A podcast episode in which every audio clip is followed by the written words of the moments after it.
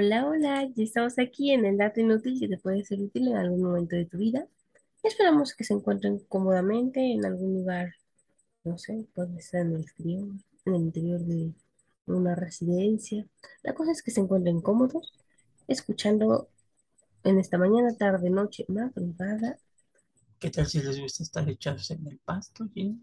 También, pero no sé, es que, o sea, sí me gusta estar acostado de vez en vez en el pasto, pero, pero es que las hormigas, Bueno, ahorita no hay hormigas por la lluvia, ¿eh? Déjame. Pero está mojado el Oh, que pasto. la canción. Y no hay un hule o qué sé yo. Bueno, una hamaca para que, para que no te, no te mojes. Ándale. Me gusta esa alternativa. A ver, está- Si ustedes prefieren las hamacas, también. ¿Qué tal si en una hamaca en la playa? Yo pensé en una hamaca en el bosque, pero sí, una hamaca en la playa también es buena Pues opción. realmente las hamacas son nada más en lugares muy calurosos, ¿no? No sé, no, yo Bueno, es que en un bosque una hamaca te va a dar un frío del demonio. Ah, pues te tapas. Bueno, bueno. O sea, sí, sí, sí están idealmente hechas para climas calurosos. Pero, ah, bueno, no sé, porque recordemos que nos escuchan en distintos lugares de- del mundo, entonces a lo mejor ustedes no ubican que es una Ah, hamaca. que es una hamaca. Coméntenos qué es una hamaca, por favor. Una hamaca, pues es un pedazo de tela muy resistente que tiene en sus extremos unas cuerdas que se la puedes amarrar de un extremo a otro extremo y se hace una como cama. En las zonas calurosas de México, como es Campeche, Yucatán, Veracruz, Tabasco, Guerrero. Chiapas, Bueno, Guerrero, calor húmedo. calor húmedo, sí, todo calor húmedo. Por eso en la parte sureste, del sur y sureste del país, este, no- en el norte no se emplea porque ahí es calor seco. Este, bueno, quién sabe, no, pero no, no, no, no yo he visto en su mayoría en En el sureste, mexicano. sí, es, No descartamos que en el norte de México pues lo sí, haya, ¿no? porque muchas de las casas están a un costado de la playa, entonces Ey, pones, pones tu hamaca y bueno, el objetivo de la hamaca es que mientras estás descansando, esta se mueve como un péndulo de un lado a otro, despacito, y ese péndulo pues te va arrullando hasta que pues, pegas, pegas el, el ojo y te quedas bien dormido. Aunque dicen los especialistas que también debes de saber dormir en hamaca, porque si no, pues te puedes marear, ¿no? Entonces, ¿cómo es- cree? pues claro, Yo pensé imagínate, que todos nacíamos ya con eso. pues, pues no. Entonces, este, no sé si te has dado cuenta que, por ejemplo, bueno, en mi caso, Ajá, de repente mis, mis sobrinos eh, les pusieron un gancho ahí en mi casa, ajá. en donde los colgaban en una hamaca, los dormían, pero ya cuando estaban dormidos, mi abuela los, los paraba, o sea, ya detenía la hamaca, ¿por qué? Pues porque si no, cuando te despiertes, pues vas a terminar todo, este, todo mareado, ¿no? Ah, paraba el vuelo, ya, ya, yo cuando dijo Sí, paraba dije, los levantaban, no, ya. pa- parar el vuelo este, de la hamaca, o sea, detener el movimiento, ¿no? Entonces, este, pues es interesante, es interesante. Por eso dicen que hay que saber dormir en una hamaca, porque aparte, pues debes de moverte con mucho cuidado, porque si Sí, no, pues movimientos bruscos porque si no van a caer brusco te vas a caer con todo y, y hamaca, ¿verdad? Y que debes de saber amarrarla bien para también, que sí, no se te vaya a caer la hamaca y te vayas a dar un sentón de aquellos.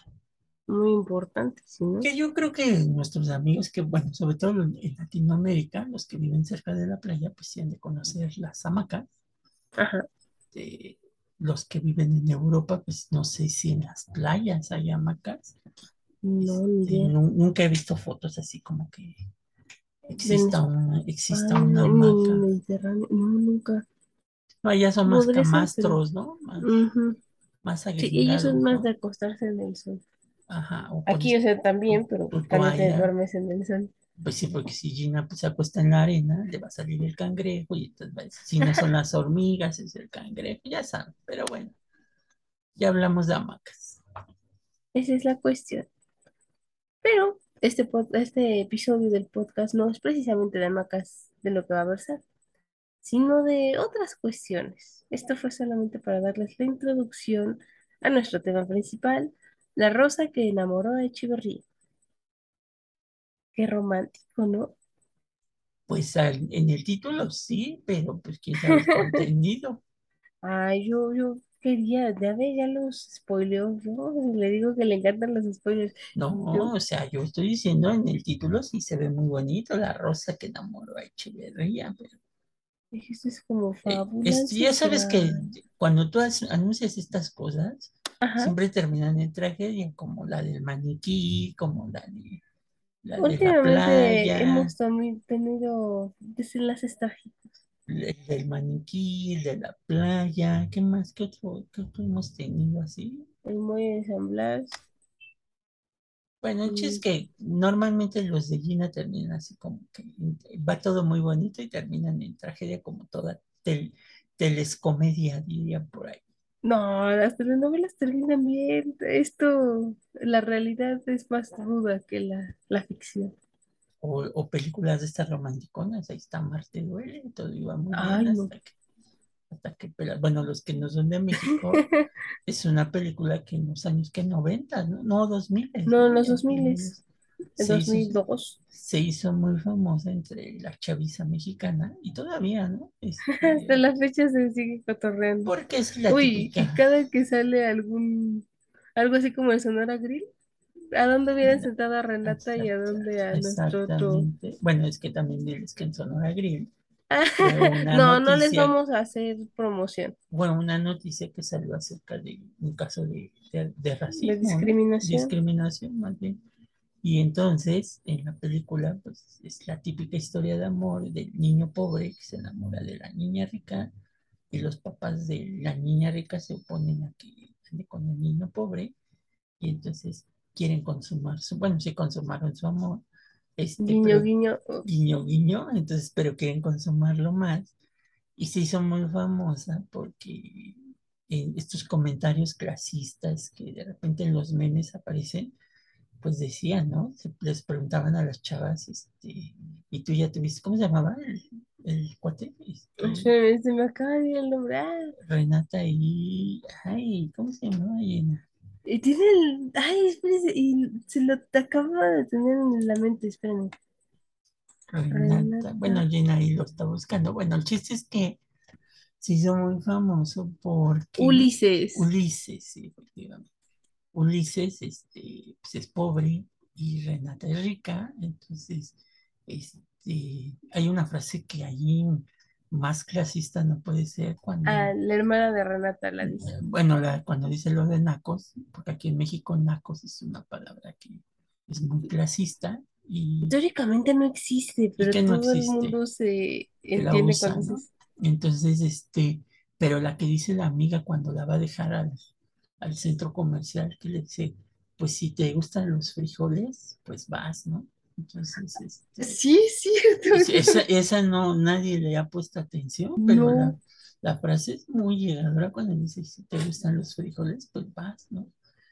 Entonces, sí somos famosa porque el grito del final eh, termina en una tragedia, no sé si qué pasa, pero es trágico. pero es trágico el, el final, entonces, este, pues Ulises se echa un grito de Renata, ¿no? Entonces, este, como después en una telecomedia de estas mexicanas, en donde este, la que fue primera dama hace unos años, bárbaro, este, sí. también se hizo famosa por el grito de este, Gaviota, ¿no? Entonces, Que, que pues esto viene de una telenovela colombiana, de ¿eh? una telenovela colombiana, saludos a los amigos de Colombia, Hola. que ellos, ellos, ellos nos, nos, digamos que nos ayudaron a ponerle título al otro episodio del podcast, el, el de Café con Aroma, porque es, es- el original es Café con Aroma de Mujer, Ah, ¿no? buenísimo. Es una este, de sus telenovelas de sus más éxitos, ¿no? Junto con Betty la Fea, ¿no?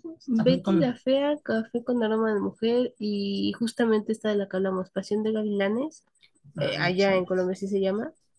Aquí en México fue Fuego en la Sangre, pero allá Ah, es bueno. la original, Pasión de Gavilanes, son de las novelas que más has exportado Colombia. De hecho, se han hecho un montón de adaptaciones en todo el mundo. Exactamente, entonces, este, pues ya después de que hablamos de esto, porque el episodio es de tragedia, entonces, ahí te va, esperemos que no sea tragedia. Vamos para allá. Recientemente la actriz Rosa de Castilla falleció a la edad de 90 años. Estaba grande. Te contamos cómo fue aquella polémica con la historia de Luis Echeverría, tras la cual su carrera se vino a pique. Híjole, ya los dos andan Ya, allá. ya Ya entregaron cuentas. ya ven cómo se iba a hacer tragedia. Ay, qué cosa. Un día de 1967, el famoso Salón de Nampa de la Plaza de Garibaldi fue cerrado por órdenes de doña María Esther Zulo, esposa del presidente en turno, es decir, Luis Echeverría Álvarez. Esto para evitar que la hermosa actriz y cantante Rosa de Castilla realizara en el lugar un espectáculo en el que aparecía desnuda de la cintura para arriba. Escándalo, o sea, ubiquemos que en los 60 esto era una... Y, ahora están los videos, ¿no? Ajá, o sea, De, ahorita de Bad "Ay, Bunny. estamos curados de espanto, pero es que en los 60 esto era una cosa revolucionaria. Tenía poco que, que habían sacado el bikini, entonces imagínense, ¿no? Esto, esto ya, ya hablaba de, de libertinaje. Aquella polémica vale la pena recordarse ahora porque, bueno, el pasado 1 de agosto del 2000 del 2022, Rosa de Castilla murió a los 90 años de edad. Ella nació en Jalisco el 30 de mayo de 1930, bajo el nombre de María Victoria Ledesma Cuevas. Y acuérdense que los artistas se ponen su nombre artístico, ¿no? Sí, es más, quienes son miembros de esta industria suelen decir que su personaje artístico nunca muere, que. Por ejemplo, en este caso, Rosa de Castilla no va a morir nunca, sino que la que murió fue María Victoria Ledesma Que, que si lo ves desde un punto de vista filosófico, realmente, pues la que muere, como tú bien lo dices, es el nombre de pila, el con que fue bautizada y registrada, y este, y la que no muere es la, la actriz, pero yo creo que mueren desde el momento en que adoptan un nombre artístico y se hacen famosas, ¿no? Ya desde ahí muere, muere el nombre original, ¿no?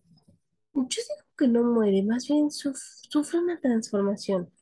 Es porque no sabemos hasta qué punto, por ejemplo, en este caso, vimos en la vida de, de Rosa de Castilla algo de la vida de María Victoria Ledesma y las personas que conocieron a María Victoria Ledesma a lo mejor tampoco sabían diferenciar en qué punto veían a María Victoria y cuándo se convertía en Pero, pero ve Rosa de que, Castilla. ve que tumbos, ¿no? O sea, de María Victoria a Rosa de Castilla, ¿no? Entonces, porque hay veces que hay actores o artistas que utilizan por lo menos Parte de uno su de sus nombre. nombres, ¿no?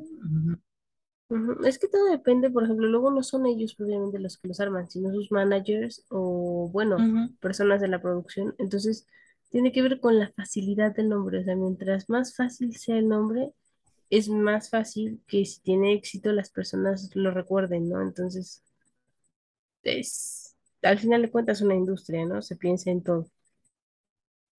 Pero de vuelta al polémico momento, debemos comentar que el cierre del Tenampa fue un escándalo nacional.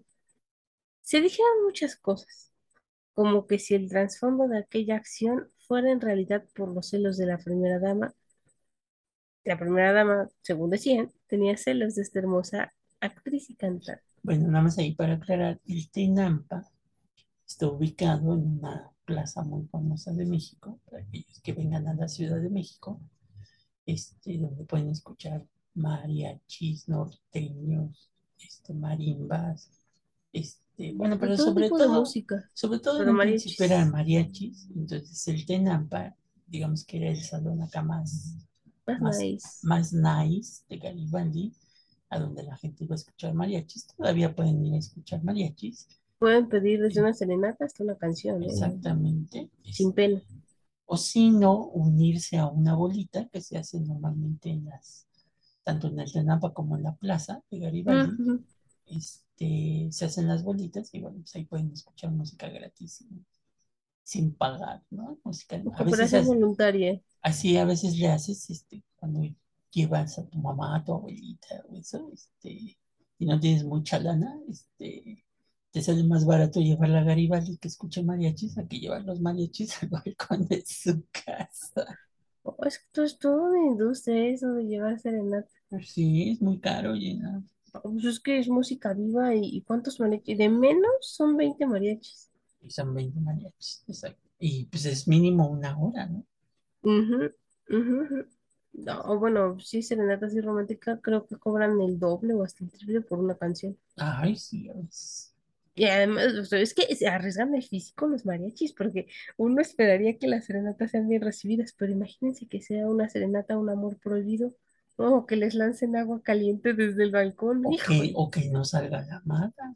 ay, eso, eso, no sé, en, entrevistas un mariachi. En es, todas es, las serenatas que he llevado ha salido la, la enamorada. ¿Qué pasa? Cuénteme. al- e- eso deberíamos de hacer unas memorias. Este, nunca he llevado mariachis, o sea, Memoria de mariachi. No, yo, no, no. pero lo que yo digo es que sí ha de ser muy, pues no bochornoso, pero muy incómodo el momento cuando acaba de tocar la última canción del mariachi y la ventana, el balcón o lo que sea, no No prendió se su abre. luz, no se abre y pues yo me imagino que ahí se oye el ruidito del grillo, ¿no?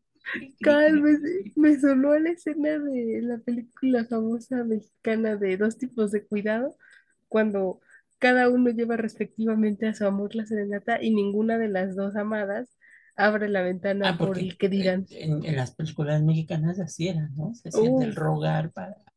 no, no, ellas no querían hacerse del rogar, era por lo que la Ah, sociedad bueno, pudiera en, decir de eso, ellas pero por ejemplo, y se ve la, como llora.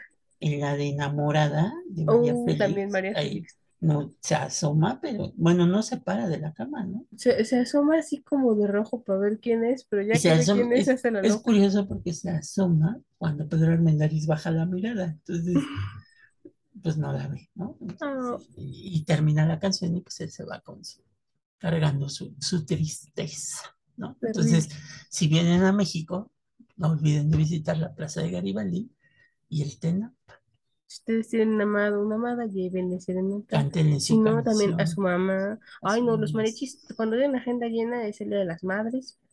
Ajá, Entonces, reserven con tiempo su mariachi consentido. para que digan mi mariachi. Bueno, volviendo a esta situación, para que se calmaran las aguas y salir mejor librada, Marister Zuno declaró en aquel momento que su enojo se debía a que se enteró que Rosa de Castilla presentaría en su se presentaría en su espectáculo mostrando los senos. pero a la vez usando en la parte inferior una vestimenta mexicana, a lo que la esposa de Echeverría comentó lo siguiente, si van a hacer sexo, háganlo, pero sin la vestimenta mexicana, cierro cita, ¿ok? O sea, háganlo, pero no con la vestimenta, o sea, no con traje de charro. Aparte de ser muy incómodo, ¿no? Sí, bueno, eso Las, creo que se ha recomendado. las faldas de las charras son medio incómodas, ¿no? Eh, Son almidonadas, entonces están duras, no, no sé, la Y textura no sea. entalladas, ¿no? O sea, Ajá, sí, algunas son como más acampanadas, pero sí, sí, se puede decir que son o sea, vemos el punto, ¿no? Eh, y estamos hablando, es que no estamos hablando ni de los 60, Gina, son los 70. O sea, están muy pegados ya, ya entrando a Es los línea borrosa. 80. O sea, ya entrando, ya, yo creo que ya para estas fechas, bueno, no sé, habría que investigar, este, la actriz, este, bueno, María Félix salió en una revista de, no sé si desnuda, o, o eso ya fue después, Gina, tú que le sabes mucho a María Félix, no sé si salió en, en algún momento. Yo me acuerdo de haber visto una foto de, de ella, no desnuda, así como que enseñando la espalda, este, Ujú, sí, fue una película, Amor y Sexo, en una película mexicana que causó revuelo allá en 1964. Vea, por estos años fue cuando un polémico desnudo. No fue un ya, desnudo completo, fue del torso, ajá, parte de los senos y el torso, pero sí, sí fue un escándalo a- aparte que, que ya para estas épocas, el hermano de Echeverría, este, ya que, que era un actor, ya estaba encargado de, del cine mexicano, ya estaba en todo su apogeo el cine de ficheras. O sea, Uf, uf, es una época del oscurantismo dentro del cine mexicano, dicen los que saben. la, la consigna, van a hacer el sexo, hágalo, pero sin la vestimenta mexicana. declaraciones fuertes. Pero, tras el escándalo, ya nada fue igual para la actriz. Se alejó del cine, se quedó con algunas cuantas presentaciones como cantante, volviendo a los sets hasta 1999, o sea, un rato después, para participar en el film La Paloma de Marsella, de Carlos García Agras. Para Paloma, bueno, Rosa de Castilla, que interpreta a Paloma, aquella película significó recuperar el reconocimiento de la crítica, pues ganó el premio Bravo a la mejor actriz. Ya salió un poco Pero fíjate librada. cómo, cómo, ah, bueno, no sabemos si Rosa de Castilla iba a salir mostrando los senos este, con el traje de charro, ¿no? O sea, Sí, no, eso pues. fue porque la esposa de Echeverría, pues como estaba celosa, dijo, Ah, bueno, no nos consta. Ella dijo que fue esa situación. bueno, pues, también no nos consta ninguna de las dos, ¿no? Estamos dando las dos versiones por eso de que ustedes, porque dicen que de dos a veces sale más o menos lo que en realidad sucedió. Previo a la controversia con la esposa del presidente Luis Echeverría Álvarez, la actriz ya tenía 20 años en el mundo artístico. Ella empezó desde los 14 años en Aguascalientes, comenzando a cantar en un centro nocturno llamado Río Rosa, Yo creo que ahí viene el nombre de Rosa, ¿no? probablemente. Pasando un tiempo, se mudó junto con su familia a la Ciudad de México, haciendo su debut en la XCX, en donde se le llamó por primera vez Rosa de Castilla. Ahí la anunciaban como, y cito, la muchacha que cantaba lo ranchero con dulzura, sin los desgarres de Lucha Reyes. Es que Lucha. Reyes, quien no haya escuchado a Lucha Reyes, sí, está Pues, ¿cómo cómo le ha hecho? Borrachita, es que cantaban así, borrachita de tequila, tengo siempre el alma viva. Sí, sí, me acuerdo de películas mexicanas que grabó. La prim- una de ellas, sale una de ellas. Siempre, siempre canta. Y bueno, aunque lo suyo, quiero decir, lo de Rosa de Castilla, siempre fue la música, su belleza juvenil la llevó a ser invitada de inmediato a participar en películas como Los Tres Alegres Compadres, con Jorge Negrete, Pedro Armendáriz y Rebeca Iturbide. Iturbide, ¿eh? Iturbe. Y Turbe, También participó en Aquí están los Aguilares con Luis y Antonio Aguilar. ok. Se le recuerda también en Tal para Cual con Luis Aguilar y Jorge Negrete, film por el que fue nominada a Mejor Actriz de Reparto. O sea, es una actriz que participó con, con grandes actores, o sea, Pedro Armendáriz, Luis Aguilar, Jorge Jorge Negrete, Negrete, Antonio Aguilar, ¿no? sí, sí, sin duda alguna fue, o sea, no, no hablamos de Ya ven que Jorge Negrete se, se ponía sus moños y decía que pues él no actuaba con, cualquiera, con cualquiera, ¿no? sí, no, dicen, ¿no? Los que lo conocieron que él más era muy sí, selectivo. ¿no? Ujú. Ah, pues, incluso protagonizó, cuando protagonizó este, El Peñón de las Ánimas con María Félix, se dice que traían pique por eso, porque él ya era famoso y súper conocido, y pues ella era una novata. Exactamente, ¿no? O con Pedro Infante, que muchos dicen que no se hablaban en el set, ¿no? Sí, que se caían mal. Inclusive la película tiende, en esa película tiende a, a ver esa separación, ¿no? Entre uno y otro. Sobre todo en el, en el duelo que, que tú mencionabas Ey, de en dos tipos de cuidado. Sí, mientras el otro se está aventando ahí las coplas.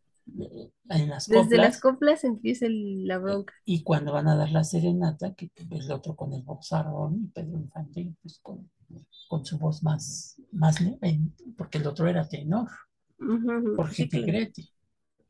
Y tenor estudiado, o sea, no era un tenor nomás, no, no, era tenor estudiado o sea, leído y escribido. Se le recuerda también que, bueno, pues esta actriz tuvo más de una filmografía, bueno, dentro de la filmografía, pues, precisamente tuvo grandes papeles, tanto como artista estelar, Pero aquí viene la respuesta de la duda que teníamos, ujú, Ahorita la, la, va a decir Gina, ¿cuál es la respuesta a esto? Y bueno. La respuesta a esto, justamente, bueno, a la interrogante de qué pasó con su vida, es que, bueno, en los 60, en el 60, su carrera empezó a presentar algunos problemas a modo de ser un plan emergente, que fue lo que se le ocurrió. Bueno, el plan emergente que se le ocurrió fue hacer un show sin precedentes en el Tenampa, de la mano del mariachi Vargas de Tecatitlán, Entonces un sí, mariachi famoso. sí se iba a presentar con los, con los pechos descubiertos. No sé, ¿o ¿qué Es que ahí está, no, es que ahí está, era, era el plan emergente que se le ocurrió hacer un show sin precedentes con el mariachi Vargas de Tecalitla. Po- Pero es que damos mucho, es especulativo, o sea, sí, sí iba a ser algo revolucionario en la industria artística, pero uno nunca sabe qué tal que ella iba a tocar un instrumento, no, no sé, no, no, no. Yo digo que, que el Caco se está obligado a probar y, Pues lo probó, lo que no. probó. Ha- Habría que ver, habría que ver en los periódicos de la época, digo, ya no nos dio tiempo, pero habría que ver en los periódicos de la época si alguien hizo una entrevista para saber en qué consistía el dichoso, el dichoso show sin precedentes con el mariachi Vargas de Tecalitlán, que para los que no sepan es el- uno de los mariachis pues, más importantes en México, ¿no? Vargas de Tecalitlán. Tecalitlán es una población de Jalisco este, este mariachi junto con el Gamamí, creo que es el otro, este, son los mariachis más importantes que hay en, en México, ¿no? Y, tú la ves y dices, bueno, pues ya sabemos por qué sí se ha de haber enamorado Echeverría de la belleza, porque sí era una mujer muy hermosa, muy bonito. y, y Echeverría, pues siendo presidente, pues ya sabes, ¿no? En México tienden los presidentes a se hablaba del famoso rumor de Carlos Salinas y Adela Noriega, que también le pasó lo mismo, Sí, sí, siempre se dijo desapareció del... de ser la estrella de las telenovelas, pero de verdad, ¿eh? que en todas salía de protagonista. Y era buena, ella era buena actriz, bonita, este, agradable, bueno, y por lo menos sus personajes lo eran así, sí. desapareció por completo, ¿no? Hagan de Lo, cuenta que se borró del mapa. Incluso ya no repiten ni siquiera sus novelas. lo mismo Es le rarísimo. pasó a la, a la esposa de, de, de Peña, ¿no? A, a esta Ujú, actriz Angélica Rivera, que después de haber dejado la presidencia y tal como le fue a Peña, pues sí le alcanzó a, a manchar la carrera artística, ¿no? Sobre todo con un caso, que fue el famoso caso de la Casa Blanca, en donde pues, Peña le echó la culpa a ella, prácticamente, porque dijo que pues, él no, a él no le habían dado la casa, y ella dijo que con sus ahorritos de todas sus telenovelas, este, pues había comprado ese casero, ¿no? Y había pedido un préstamo, no sé qué tanto, para, para poder comprar la, la casa que estaba como hipotecada, un caso ahí.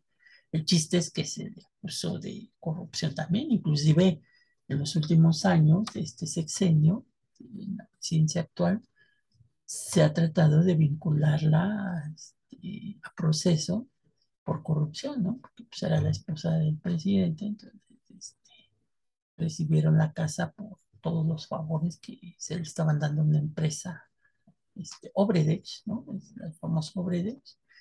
Este, y pues bueno, los presidentes hacen de las suyas, ¿no? Se hablaba también de, de Manuel Ávila Camacho, que por ahí andaba en medio enamorado de María Félix, este, Miguel Alemán, que acabó con, un, con, un, con una mujer brasileña que, que practicaba la rumba y no sé qué tanto, chico. órale. No, sí, les digo que unas joyitas de Díaz repente. Ordaz y la tigresa, ¿no? Ah, claro, sí. De eso, ah, inclusive hablamos de ella un poco en otra Ajá, emisión. en una emisión. Entonces, este, pues lo más seguro es que a lo mejor ella, pues no, no queremos decir que ella andaba con el presidente, pero, pero de De que llamó la atención de de, Echeverría. de que el presidente le llamó la atención, pues sí, y que la esposa, Mari- lo que pasa es que nos faltan episodios en, en Café con Aroma de Historia, ya Ya llegaremos a, llegaremos. a Marister Zuno, que inclusive el, el Luis Echeverría no le decía Marister Zuno, decía la compañera Marister, ¿no? Mm, porque era una de las principales afiliadas al PRI, y ella se dice que en las giras presidenciales ante la reina de Inglaterra, cuando se va Echeverría a Inglaterra, Sí, toda la comitiva debía de llevar y portar trajes típicos mexicanos. de hecho, o sea, hacía mucho tiempo, ¿no? La broma de que, bueno, aquí en México hay una cadena de restaurantes que acostumbra, ajá, que sus meseras se vistan con una simulación de traje, es una emulación a un traje un traje mexicano, ujú, sin embargo, tiene su propio toque. Entonces les decían las estercitas a las las meseras de, de, de este restaurante de los búhos, donde hacen ajá, unos chilaquiles y unos molletes muy buenos. el café era El por lo café, que eran eh, el famosos. café era por lo que eran famosos, están los azulejos, y este, pues ahí estaban las estercitas, porque se vestían como, porque así iba, ella iba a las giras con su traje típico mexicano, entonces, este, creo que Gina, Bueno, Gina quería mostrar al mundo la belleza de los trajes sí, aparte la durante las, las giras de Luis Echeverría, se daban nada más tres tipos de agua, limón, horchata y jamaica. Claro, sí. Emulando precisamente eso, ¿no? Yo creo que por eso vino su enojo, pues como esta mujer se iba a desnudar supuestamente, pues cómo lo haces con el traje típico mexicano, Mexicano, no. ¿no? ¿Qué es eso? Porque Es- inclusive para la época en que está Rosa de Castilla, ya el traje típico mexicano se modernizó a los años 60. Entonces la, los vestidos, inclusive los vestidos que saca María Félix, por ejemplo, en Enamorada, ya son, ya son como de esta década de los 50, 60, que son estos vestidos zampones, como con crinolina abajo, ajá, este, y que bueno, pues ha de haber sido complejo sentarse, pero no traen la crinolina, sino que eh, los hacían así como, como ampones, ¿no? En, en ese sentido, en la foto, por ejemplo, ahí se le ve, ¿no? Si te das cuenta, bueno, Gina sí, está sí. viendo ahí la foto de Rosa Castilla, se le ve, ¿no? La parte de ampona de, de abajo, ¿no?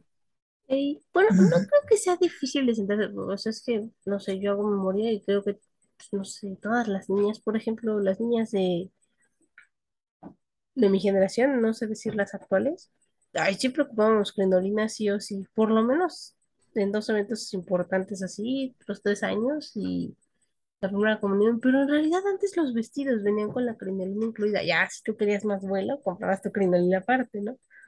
Pero yo creo que aquí más bien sí hacían eso para darle más muchosidad al vestido. Sí. Entonces, lo más seguro es que eso le ha de haber molestado a la compañera María Esther, ¿no? Ahora sí que quedará en chisme, ellos lo sabrán desde el cielo, porque bueno, pues los tres ya, ya Los tres fallecieron. ah, ya se juntaron, ya pueden pelearse allá. Híjole, imagínense la recepción. ay, híjoles. Bueno, en San Pedro ahí. primero se murió Echeverría y después Rosa de Castilla, ¿no? Qué Entonces, cosa. Qué cosas, qué cosas. No sabemos, no sabemos. Pero bueno, hemos llegado al final del dato inútil que les puede ser útil en algún momento de su vida. Cuídense mucho y nos escuchamos la siguiente semana. Que hoy hablamos de muchas cosas. ¿sí? Sí, o sea, hoy, hoy fue muy nutrido este hamacas, episodio. mariachis, este, Es que era para que se entendiera, porque luego siento que damos, son muchos conceptos a valores sobreentendidos, pero no, no, no los vamos a dejar así. Gina que metió su parte legal hoy de que el nombre, que no sé qué, que no sé Ah, cuánto. Entonces, este, lo ya hice sin darme cuenta, ya disculpen saben que. Gina siempre mete su parte legal. Sale Es, parte de uno. Bye bye. bye.